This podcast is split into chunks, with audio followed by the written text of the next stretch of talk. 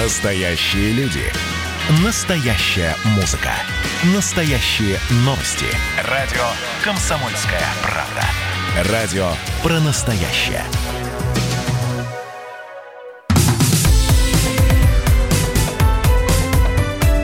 Как дела, Россия? Ватсап-страна!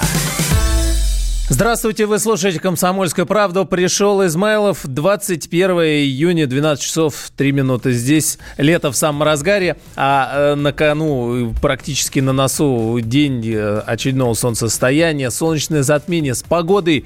Какие-то странные вещи происходят, внезапно опять всех залило, никто не был готов. Со всем этим будем разбираться, обсуждать все это вместе с вами. Ну, а мы начинаем с новой статистики по коронавирусу. На этот раз она сверхоптимистична. Радио «Комсомольская правда». Но в целом пока в России выявлено 7728 новых случаев коронавируса. 84 регионах. Из них почти треть клинических проявлений по-прежнему не имеет. Зафиксировано, к сожалению, 109 летальных исходов, но и, к счастью, за сутки в России полностью выздоровело свыше 5000 человек. Но вот смотрите, в Москве меньше тысячи заболевших коронавирусом за сутки. Это впервые с 9 апреля. Это чуть больше, чем два с половиной месяца, да, получается. Вот э, статистика возвращается в те э, далекие теперь уже значения и показатели.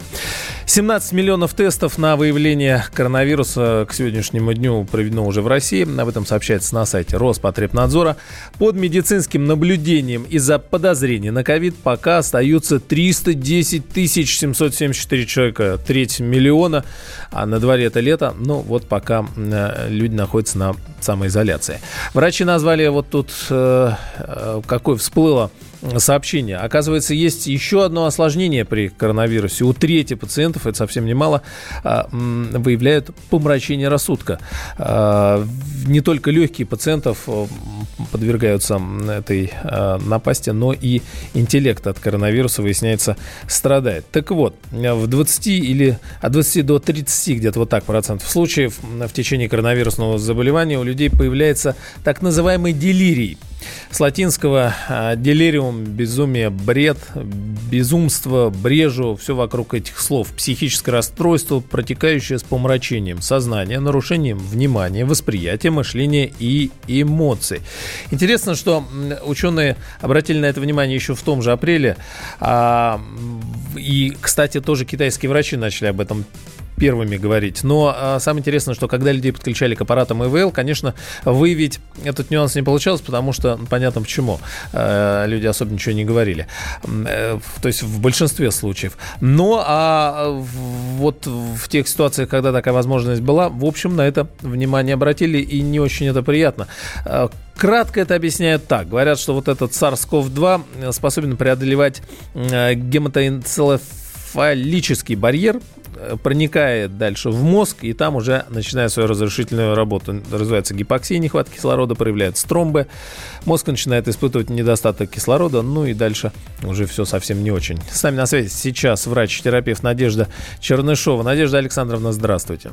Здравствуйте. Это как-то с чем-то связано или вот статистика такая, что любой может подхватить? А, это связано с тяжелым протеканием коронавирусной инфекции. То есть это не у всех пациентов, это у трети тех, кто в реанимации.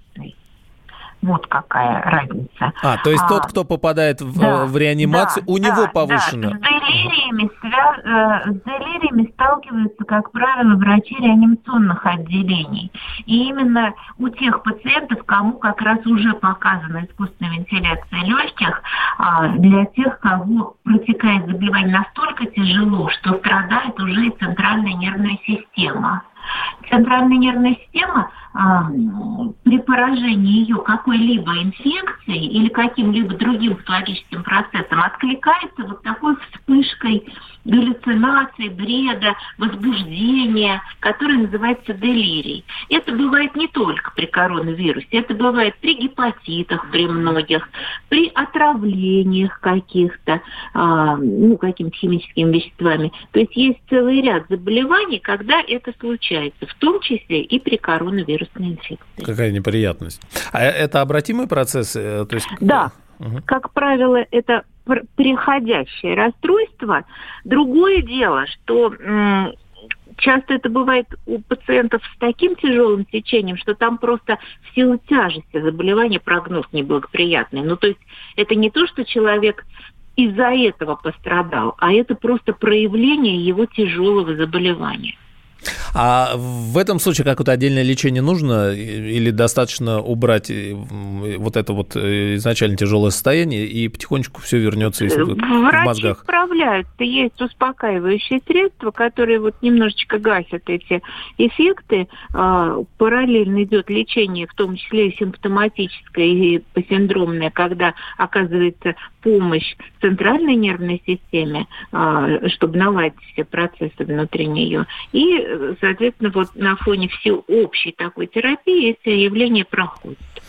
Ну, э, спасибо. Кстати, э, с праздником вас. Спасибо Поздравляем. Огромное. Да, День медицинского спасибо. работника. Спасибо. Врач-терапевт Надежда Чернышова. В общем, такие неприятные э, последствия и какие-то аспекты, связанные с коронавирусом, но и не только. И при других болезнях тоже такое может возникнуть, поэтому, может быть, особо пугаться-то и не стоит. Но говорят, что на психическое состояние еще влияет ну, естественно и понятно, социальная изоляция, которую вынуждены соблюдать многие в последнее время.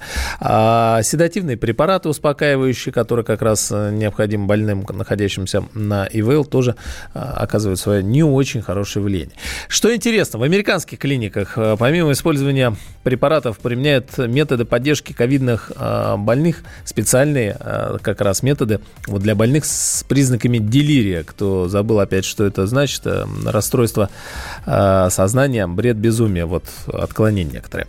Ну вот, поскольку э, посещение коронавирусных больных запрещено, пациентам рекомендуют поддерживать отношения с родственниками по видеосвязи с помощью мессенджеров, физиотерапию проводят, включают музыку для медитирования, показывают картины художников. Это все в американских клиниках, наверное, только для тех, у кого есть соответствующая страховка. Специальные упражнения для тренировки памяти проводят, создают в палатах возможности, чтобы пациенты возобновляли свои привычные занятия, которые, которыми увлекались до болезни. Разгадывали кроссворды, смотрели спортивные трансляции и так далее. Ну, не знаю уж, э, кому доступно это там, а кому не очень.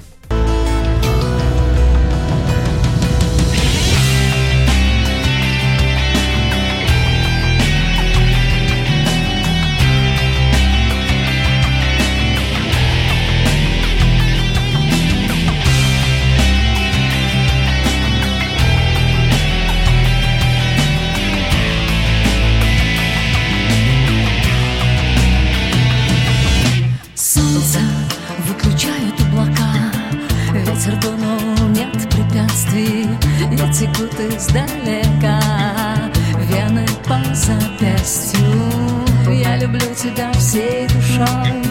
Я хочу любить тебя руками, я люблю тебя всей душой. Я хочу любить тебя руками, долгие застынут лица. Мы изменимся не скоро, отражает мокрый город самолетов вереницы. Я люблю тебя во все глаза, я хочу любить тебя руками люблю тебя во все глаза. Я хочу любить тебя руками.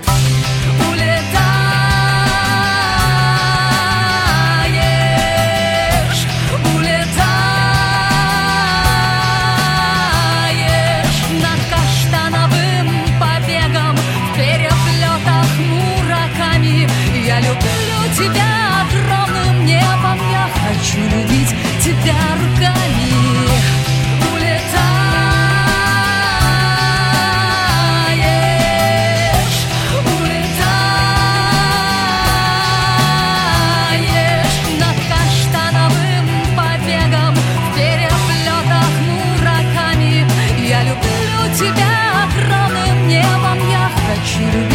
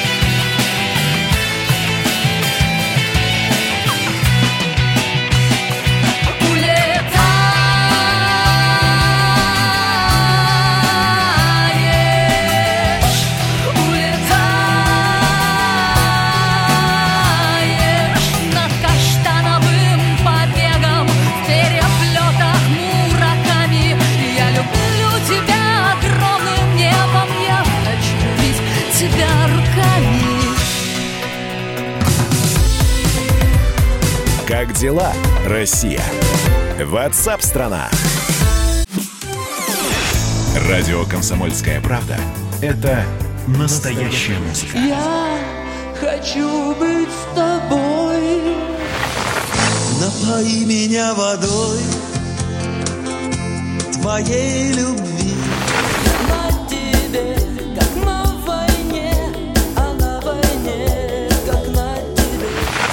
Настоящие эмоции Это то, о чем я, в принципе, мечтал всю свою сознательную жизнь. и настоящие люди. Мы ведь не просто вот придумали и пошли на полюс. Мы к этой цели своей, ну, лет 10 готовились, шли.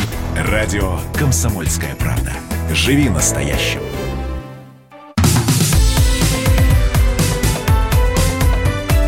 Как дела, Россия? Ватсап-страна! 12 часов 16 минут. Здесь э, Измайлов. Владимир Путин присвоил главврачу больницы в коммунарке Денису Проценко, известному Денису Проценко, э, который с самого начала э, истории с коронавирусом был здесь на э, передовой, что называется, информационной повестке, связанной как раз с пребыванием первых пациентов с ковидом. А, в общем, коммунарка-то и принимала первых пациентов. Уже потом начали переоборудовать другие больницы и принимать пациентов там. А это э, специальная а, новая больница, построенная в Новой Москве по современным стандартам именно инфекционной специфике.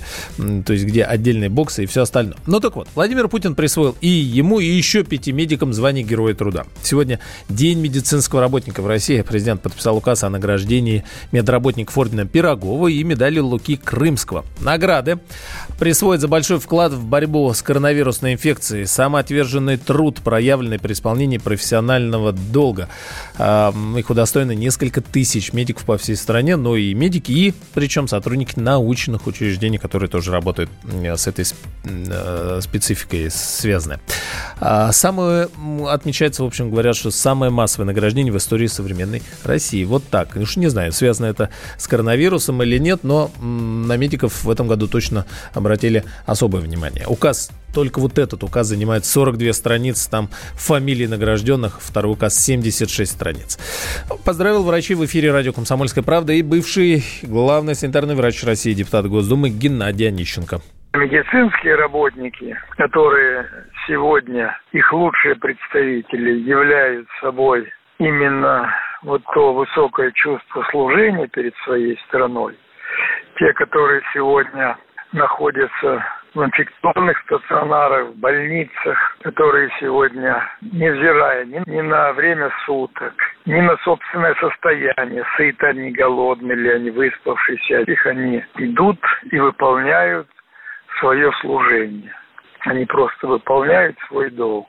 Своим примером сегодня показывают высоту духа, высоту любви к своему Отечеству и самоотдачу и жертвенность.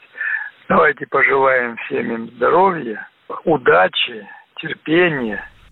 День медицинского работника установили еще указом Президиума Верховного Совета СССР в далеком октябре 1980 года. И вот отмечают, запомнить трудно дату, потому что она плавающая, поэтому не запомнишь. Третье воскресенье июня в России и еще нескольких странах постсоветского пространства, по советской традиции. Армения, Белоруссия, Казахстан, Молдавия и Украина. Сейчас, когда весь мир борется с коронавирусом, медик, конечно, в центре особого внимания. По данным Росстата, по итогам прошлого года в государственном секторе здравоохранения России было занято почти полмиллиона врачей, 565 тысяч. Больше всего, конечно, в Москве, Санкт-Петербурге и Московской области. Ну и э, поздравил, э, поздравил коллег и Андрей Каприн, главный онколог Минздрава России, академик РАН, руководитель Национального медицинского исследовательского центра радиологии.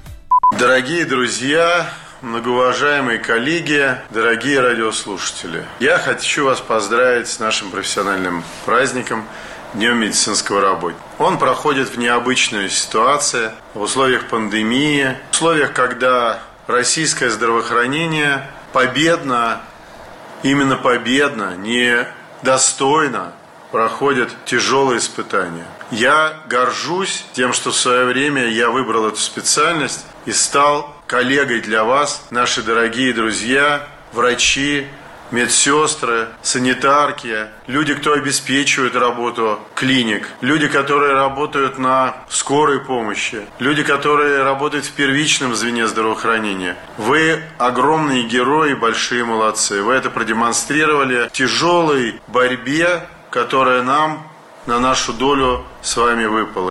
Владимир Путин особо обратил внимание на как раз э, медиков, которые продолжают бороться с COVID-19 и потребовал сохранить э, соответствующие выплаты и в июле, и в августе э, вот этой части медицинских работников. Кроме этого, говорит, что надбавки нужно будет учитывать при расчете отпускных независимо от того, когда сам медик уйдет в отпуск из-за эпидемии э, в летний период, конечно, врачам придется все это немножко подвигать. Мы тоже а, присоединяемся к поздравлениям э, всех медицинских работников. Замечательный праздник. И, наверное, стоит э, и в следующем году, когда, дай бог, эта эпидемия коронавируса уйдет куда-нибудь на задний план, не забывать все равно о медицинских работниках. Вот смотрите, в Москве только 180 тысяч отмечают отмечает День медицинского работника. Ну, э, так что, в общем, дай бог, чтобы этот день стал таким запоминающимся. Радио «Комсомольская правда». Золотая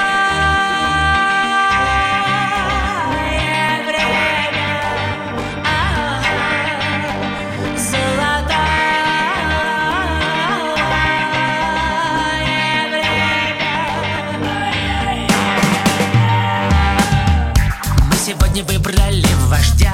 И походу бога солнца и дождя. Человеку очень нужен бог Потому что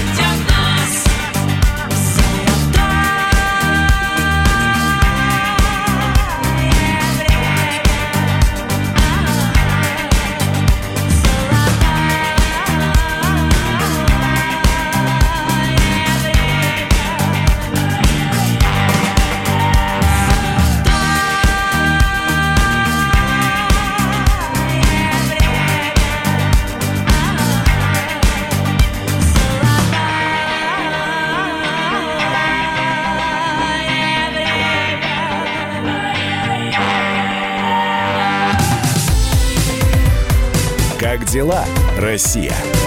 Ватсап-страна! Видишь, там на горе возвышается крест Я раньше и не думал, что у нас На двоих с тобой одно лишь дыхание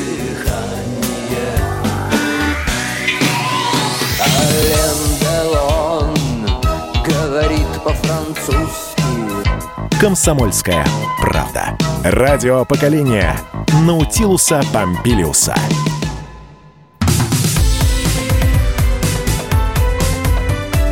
Как дела, Россия? Ватсап-страна!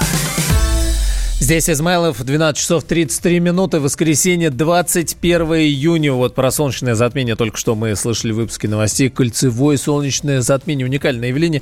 И как-то это все обычно бывает к тому самому роковому в нашей истории дню 22 июня, но, с одной стороны, а, связанного именно с нашей историей, а с другой стороны, старинный день летнего солнцестояния. Со всем этим, конечно, надо разобраться. Тут еще вспоминаются поздравления английской а, королевы с Днем России чуть ранее, но в котором, как разбирались наши а, конспирологи и корреспонденты, какие-то намеки тоже были на этот день, уж не знаем. Но все самое интересное, очевидно, впереди. Связано с этим, не связано связано, но что накануне-то здесь было в столице, в столичном регионе вообще э, никогда такого не было, и вот, пожалуйста, опять все это обрушилось на голову, ливни, какие-то колоссальные ветра. МЧС честно всех предупредила, причем предупредила весь столичный регион. Часть, например, Московской области, вся эта непогода вчера вообще обошла, и так подул легкий ветерочек, погромыхало, и вроде ничего, но Москва столкнулась по полной программе, что называется. Часть сразу ушла под воду, буквально в течение получаса,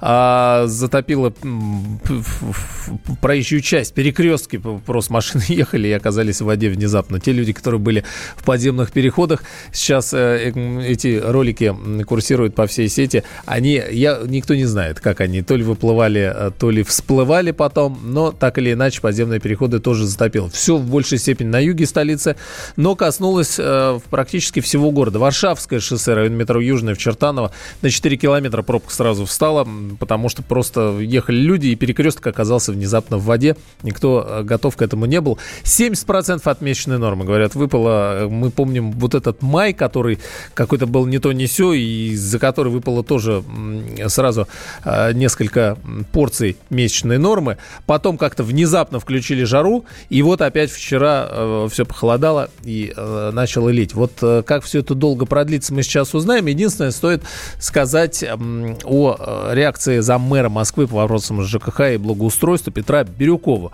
Он сказал, что виновата во всем листва. Вот подтопления возникли из-за листвы, потому что листва попала в канализацию, и таким образом в воде было некуда уходить. Ну, виноваты деревья, так бывает. Ленинский проспект, Коломенский район, Бирюлево, Бирюлево товарная, там люди купались, тоже можете ролики найти. Подмосковье тоже коснулась, восточная часть Балашиха а, до Щелкова дошла, повыше уже ничего не было. Ну и с нами на связи сейчас ведущий специалист Центра погоды ФОБОС Михаил Леус. Радио «Комсомольская правда». Михаил, здравствуйте. Добрый день. А что это было? Холодный атмосферный фронт, о котором синоптики, в частности нашего центра ФОБОС, э, предупреждали еще в середине уходящей недели. Да, в общем, не сюрприз, но, но сюрприз. Ну, смотрите, э, в 2015 году, именно в этот день, 20 э, июня, на Москву вылилось 32 миллиметра осадков. Это сколько а, в норме, если? Это, ну, меньше половины. Норма 75. Ага. Это около 40 процентов. А прилично тоже. Прилично тоже. А за э, ночь с э, субботы на воскресенье, и за день субботы ВДНХ отметила 31 миллиметр, то есть меньше, чем было в тот день. А больше дождей было только на территории Новой Москвы, там среди лидеров Внуково, там 47 миллиметров. Это 60% от нормы. То есть э, такие дожди примерно были в столице уже. Ну и, наверное, э, в обозримом будущем тоже будут. Ну, по крайней мере, не на э, наступающей неделе. А, Михаил, а, а сейчас мы наступающей неделе коснемся. А интересно просто, вы как специалист и долго наблюдающий за всем этим происходящим, немножечко э, уклонимся в сторону конспирологии. А как-то э, есть какая-то, на ваш взгляд, связь или динамика, зависимость вот от этого дня Э, летнего солнцестояния, смотрите, и затмения, и какие-то дожди начинаются, и волнения какие-то вот э, у людей что-то начинает происходить. Э, что-то вот статистика, может быть, говорит или чисто совпадение? Я думаю, это просто совпадение. Ну, по крайней мере, тот 2015 год, который я только что вспоминал, он не отличался ни Э, в этот день э, солнечным затмением, э, никакими другими фактами, вот кроме солнцестояния. Вот, поэтому, мне кажется, не надо сюда привлекать какие-то конспирологические идеи, да, это чистая погода, и э, то, что так э, совпало, ну вот так попала э, основная масса осадков на э, южную половину столицы. Ну хорошо. Вы, Я же, вам... говорили, вы же говорили да. сами, что северные и крайние южные районы, там Дождей где-то не было вообще, где-то они были очень слабыми. Я, знаете, что точно заметил? Что похолодание и э, ухудшение погоды к выходным происходит летом обычно. Вот это да. Причем не только летом. Даже есть такая поговорка о том, что э, погодное проклятие выходных. Когда всю неделю мы с вами работаем при теплой и хорошей погоде, а в воскресенье вдруг, вернее, в выходные вдруг бац, дожди и похолодание. Да. Да, вот э, такое замечено. И причем вот э, этим летом практически, наверное, каждые выходные попадают на смену погодных условий. Михаил, что на следующей неделе? Купаться будем опять? Или я смотрю, от вторник до плюс 16? Э, ну, здесь. 16 не 16, но 20 градусов во вторник будет. Ну, хотя бы, да. Да, но э, в столицу вновь вернутся дожди. Кстати, сегодня они уже закончились, сегодня их не будет. А, а последние отголоски этого фронта лишь на э, территории южной половины Москвы, московского региона, то есть это Новая Москва и дальше на юг, на юго-запад. А завтра погода будет солнечная, да и сейчас уже в ближайшие часы распогодится, выглянет солнце. Но если сегодня все-таки э, комфортно после изнуряющей жары около 20-22 градусов тепла, завтра воздух уже прогреется до 22-24 градусов тепла и вновь будет солнечно и сухо. Вот во вторник природу подпортит, атмо... погоду подпортит атмосферный фронт, как который будет перемещаться по южным районам э, европейской части нашей страны своим краем, он заденет столицу. 19-21 э, градус тепла, и время от времени будут идти дожди, но вот таких уже сильных ливней не будет. Ну и дальше со среды и до конца рабочей недели погода будет солнечная, сухая, и температура воздуха будет постепенно повышаться. В среду около 24 градусов, 24-26 будет в четверг, и до плюс 28 прогреются воздушные массы в пятницу. Есть. Спасибо, Михаил. Э, Михаил Лилс, ведущий специалист Центра погоды ФОБОС. Ванта, страшно было накануне. 8 800 200 ровно 9702. А вообще, когда внезапно происходит такого рода а, э, ухудшение погоды, ветра, обещают какие-то ураганные ливни. И вы что, прячетесь, честно? Или, в общем, уже привыкли и не пугаетесь? Где, может быть, вы вчера были, утонули, не утонули? Плюс 7 967 200 ровно 9702. Плюс 7 967 200 ровно 9702. Ваше сообщение туда, а, пожалуйста, будем исследовать. У меня на даче крыша течет. Завтра ветер будет, спрашивают весь 87-й. Рассчитывать на то, что будет. Надо крыть срочно. У вас еще целые сутки есть, а, чтобы что-то смотреть.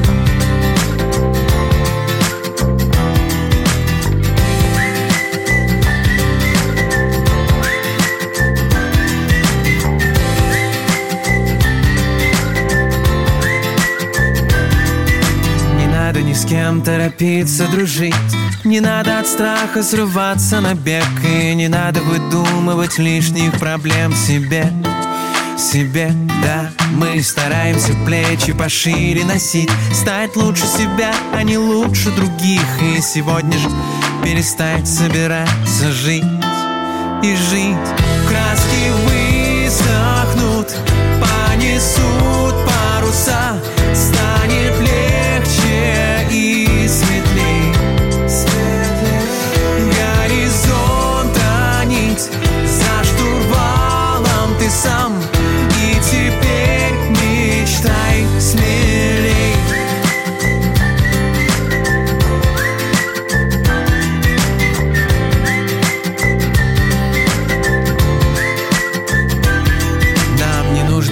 каких-то особенных слов. Чтоб вспомнить, о чем мы мечтаем детьми. Все детские сказки написаны взрослыми.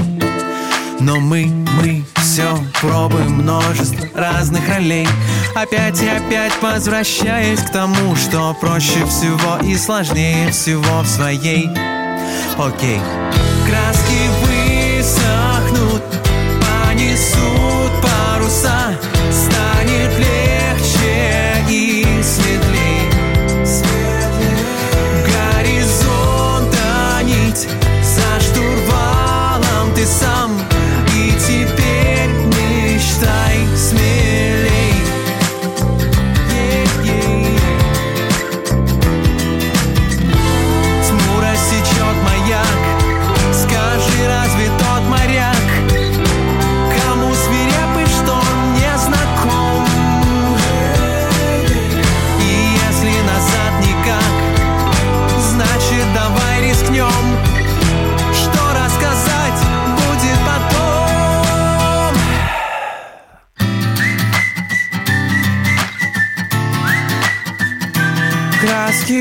Краски высохнут ей. Краски высохнут,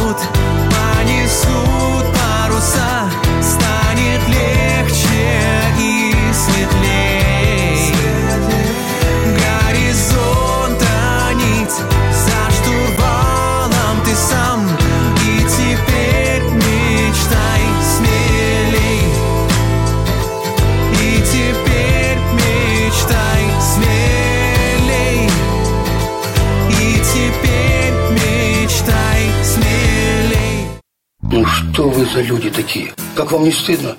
Вам по 40 лет. Что у вас позади? Что в настоящем? Что впереди?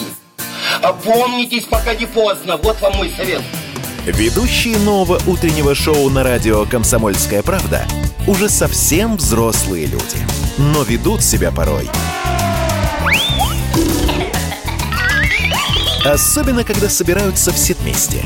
Они обсуждают, советуют и хулиганят в прямом эфире. С понедельника по пятницу. Начинайте день вместе с программой «Взрослые люди». Ведущие Тутта Ларсон, Валентин Алфимов. Стартуем в 8 утра по московскому времени.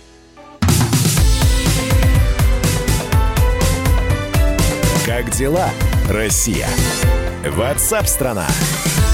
12.46, здесь э, Измайлов. Ресторанный бизнес в Москве работает. Ну, во-первых, работает. Во-вторых, работает на 65% от уровня, который был до пандемии. Об этом заявил мэр столицы Сергей Собянин в эфире телеканала «Россия-1». 65% на слух довольно не очень понятно, если честно. То есть э, больше половины, э, на, на уровень больше половины от предыдущего. Или как нам это трактовать? Давайте попробуем с этим разобраться. Значит, что говорит э, Сергей Собянин? Говорит, что общепит почти полностью восстановится уже в ближайший месяц. Что происходит, это значительно выше всех ожиданий рестораторов, которые думали, ну мы сейчас откроемся, одни убытки будут, никто не придет. На самом деле произошло все ровно наоборот. У нас, особенно в центре, летние веранды забронированы на месяц и больше вперед. Все столики. Самим посетителям тоже надо, конечно, обращать внимание на меры безопасности. Ну вот летние веранды, столики. э, Собянин говорит, что и значительно увеличились передвижения по городу. э, То есть уже 70% от уровня до пандемии COVID-19. А раз больше людей ходит туда-сюда, значит больше людей ходит мимо общепита, что логично. Люди голодные э, заходят. Но тут вопрос, если у людей деньги. Э, Небольшие просто э, уточнения. Значит, э, режимы изоляции электронных пропусков в столице перестали действовать с 9 июня. До конца месяца уже поэтапно снимаются полностью ограничения. С 16 июня заработали как раз летние веранды кафе и ресторанов, а вот э, с понедельника будут открыты уже Наконец, да, все стационарные помещения. С нами на связи сейчас ресторатор, основатель сети ресторанов «Мясо, рыба» Сергей Миронов. Радио «Комсомольская правда». Сергей, здравствуйте. Здравствуйте. Вы еще руководитель как раз Союза управляющих ресторанами. Вы э, также оптимистично настроены э, видите ситуацию? Я еще и омбудсмен ресторанного рынка Москвы. А, ну, вы знаете, э, мне кажется, Сергея Семеновича все несколько неправильно поняли. А, Действительно, те заведения, которые открылись, э, действительно, да, у них неплохой уровень э, посещения, у них есть гости. И когда мы говорим, что там на 65% восстановились, ну да, наверное, эти заведения как бы восстановили свою выручку на 65%. Но нам надо понимать, что открылось ничтожное количество заведений пока. Ведь рестораны в Москве открываются только 23 числа. А можно, э, э, вот если взять от, от общего числа вообще, сколько в процентах открылось, правильно понимаем, что речь идет о тех только, у кого есть вот эти летние веранды и какие-то открытые пространства? Ну, конечно, речь идет именно о тех, э, кто открылся. Остальные-то все равно пока еще закрыты. Ага. Сколько составляют летние веранды от количества ресторанов Москвы? Ну, количество мест, посадочных мест на летних верандах сегодня, это, наверное, 4-5% от общего количества посадочных мест во всех ресторанах Москвы. О, Наверное, то есть не больше 5%, да? Ну, конечно, да. Да, мы фиксируем э, в тех местах, где открылись, э, рост, мы фиксируем неплохие выручки. Э, где-то они, у кого-то даже они, может быть, догоняют э, аналогичные выручки в прошлом году. Но надо понимать, что здесь все равно сработало два фактора. Первое, все-таки слишком мало открылось э, заведений, слишком мало посадок, и на эти места точно гостей хватит. И второе, конечно, сработал эффект отложенного спроса. Его никто не отменял. А- Люди ждались, люди сидели дома, и люди с удовольствием пришли. Мы будем что-то понимать, э, наверное, только в начале июля. Что в итоге произошло. Когда полностью все откроется? Когда полностью все откроется, когда часть откроется, часть не откроется, когда у потребителя появится достаточно серьезный выбор между ресторанами. И тогда мы поймем все-таки, сколько э, реально сколько реально людей пришло в ресторан. Сергей, смотрите, на сегодняшний день э, можно ли говорить, ну, строить какие-то предположения, э, в- исходя вот из чего? Э, Кажется, как будто бы вот за то время, пока все было закрыто, на улицах стало сильно больше людей с разными желтыми, зелеными и прочими рюкзаками, которые как раз доставляли, э, ну, получается, еду на дом, там, э, в офисы, где люди работали, из вот из откуда? Этих э, самых закрытых ресторанов или это только часть работала на вынос и на доставку? И исходя даже из А. этого, можно ли говорить о каком-то платежеспособном спросе? Насколько он вообще сейчас э, относительно предыдущего? Ну, давайте поймем. Все-таки абсолютно большинство меню ресторанов не подходит для доставки. Для доставки годятся, подходят определенные рестораны. Это в первую очередь пицца, это суши, потом идут бургеры, потом идут потихонечку все остальное, но все демократичные форматы. Если это ресторан с хорошей гастрономией, серьезной кухней, серьезными технологиями, то весь меню доставки практически не подлежит. Это какое-то минимальное количество. И поэтому доставка, она работает в определенном сегменте ресторанного бизнеса. Это фастфуд, это демократичный формат. А выше доставка, в принципе, практически не работает. А значит ли это, что вот этот формат, он э, лучше всего себя сейчас чувствует и будет чувствовать при открытии вот как раз понедельника? Да, все, все так и есть. Пицца, суши, фастфуды м, чувствуют себя действительно лучше всего, и они будут себя чувствовать, ну, да, при, при открытии лучше. Мы потеряем именно гастрономические рестораны, мы потеряем в основном э, рестораны средние, высокого уровня. Мы потеряем те рестораны, которыми сегодня, наверное, мы гордимся. А что, а почему, почему, почему потеряем? То есть э, вы, вы полагаете, что они не откроются, они закроются, обанкроются? Вы Ведь знаете, э, э, в кажется, что... случае, Да, кажется, что сфера еды, э, вот, ну, как раз ресторанная сфера, это э, та часть бизнеса, которая кажется, ну вот в любой эпохе выживает. Да, меняются, закрываются, открываются новые, но они всегда на плаву. Нет? Нет, это не совсем так. Все-таки рестораны средние, высокие рестораны, это такие человекоемкие производства, где маржинальность достаточно низкая. Это 6-7% по году. И для подобных заведений даже падение выручки в 20% может оказаться смертельным. Выживут шашлычные, выживут все демократичные форматы. Все, что выше, конечно, оно подвержено стрессу, и их надо как-то вот выручать. Здесь ничего не поделаешь. И у всех, конечно, на сегодняшний день огромные кассовые разрывы уже есть. Насколько с помощью помощи, насколько с помощью кредитов э, рестораны смогут восстановиться, подняться, сколько сохранится, мы пока не понимаем. А рестораны в, в кредитах? Безусловно, безусловно, кредиты были и до кризиса, да и сейчас все набирают огромные кредиты, чтобы каким-то образом удержать бизнес. Сергей, а вот э, ну, вы сейчас говорите, как я понимаю, в большей части о таких э, о премиальном сегменте. А, Как вы видите ситуацию? Люди мягко говоря, обеспеченные или, честно говоря, очень богатые, они же как ходили, так и будут ходить. Да, все правильно, но это небольшое количество ресторанов. Таких людей, которые обеспечены или очень богатые, да, какой-то luxury сегмент, он э, сохранится. Но ведь у нас огромный средний сегмент ресторанов э, со средним чеком там в районе условно тысячи рублей. А, и вот как раз вот в этот средний, форм, средний сегмент ресторанов ходил, ходили в основном люди. Вот эти люди либо перетекут, э, не, не либо, они перетекут в демократичные форматы, они перетекут в фастфуды, либо какое-то время перестанут ходить. Ну и тогда резюмируя, в- там, можно ли сейчас э, говорить о том, сколько людей, не знаю, на улице останется, сколько людей э, ско- м, потеряет э, свои бизнесы, сколько ресторанов закроется? Спрогнозировать мы пока хотя бы так. знаем этого. Мы пока можем только прогнозировать. Э, В первых числах июля мы зафиксируем, сколько э, ресторанов не открылось. Ну и кроме того, в середине июля мы поймем все-таки, э, какая экономика у действующих ресторанов. Могут ли они существовать и как-то все-таки, получая прибыль, отбивать предыдущие долги, либо они будут закрываться. И- Да, есть. Спасибо. Сергей Миронов, ресторатор, основатель сети ресторанов «Мясо, рыба» в общем, и руководитель Союза управляющих ресторанами. В общем, середнячок, получается, из ресторанного бизнеса выпадет. Как дела, Россия? Ватсап-страна! Летописцы земли русской к вам возвращаются. Я не буду там сейчас, не бойтесь, Роман, оппозиционно выступать. Ой, давайте про график послушаем. График, а все, что не по графику, нафиг, Нафиг, нафиг, нафиг. Да, да, да, да, да. Роман, меня, конечно, от вас потряхивает, прямо скажем, да? Не, ну вы же это сказали. Я просто пытаюсь понять. Роман, вы не пытаетесь понять, вы юродствуете. Не надо, пожалуйста, я вам делаю опять-таки замечание. Кашин-Голованов. Отдельная тема. На радио «Комсомольская правда». По будням в 9 вечера по Москве. Это позиция Олега Кашина из Лондона. А теперь э, Роман Голованов из леса.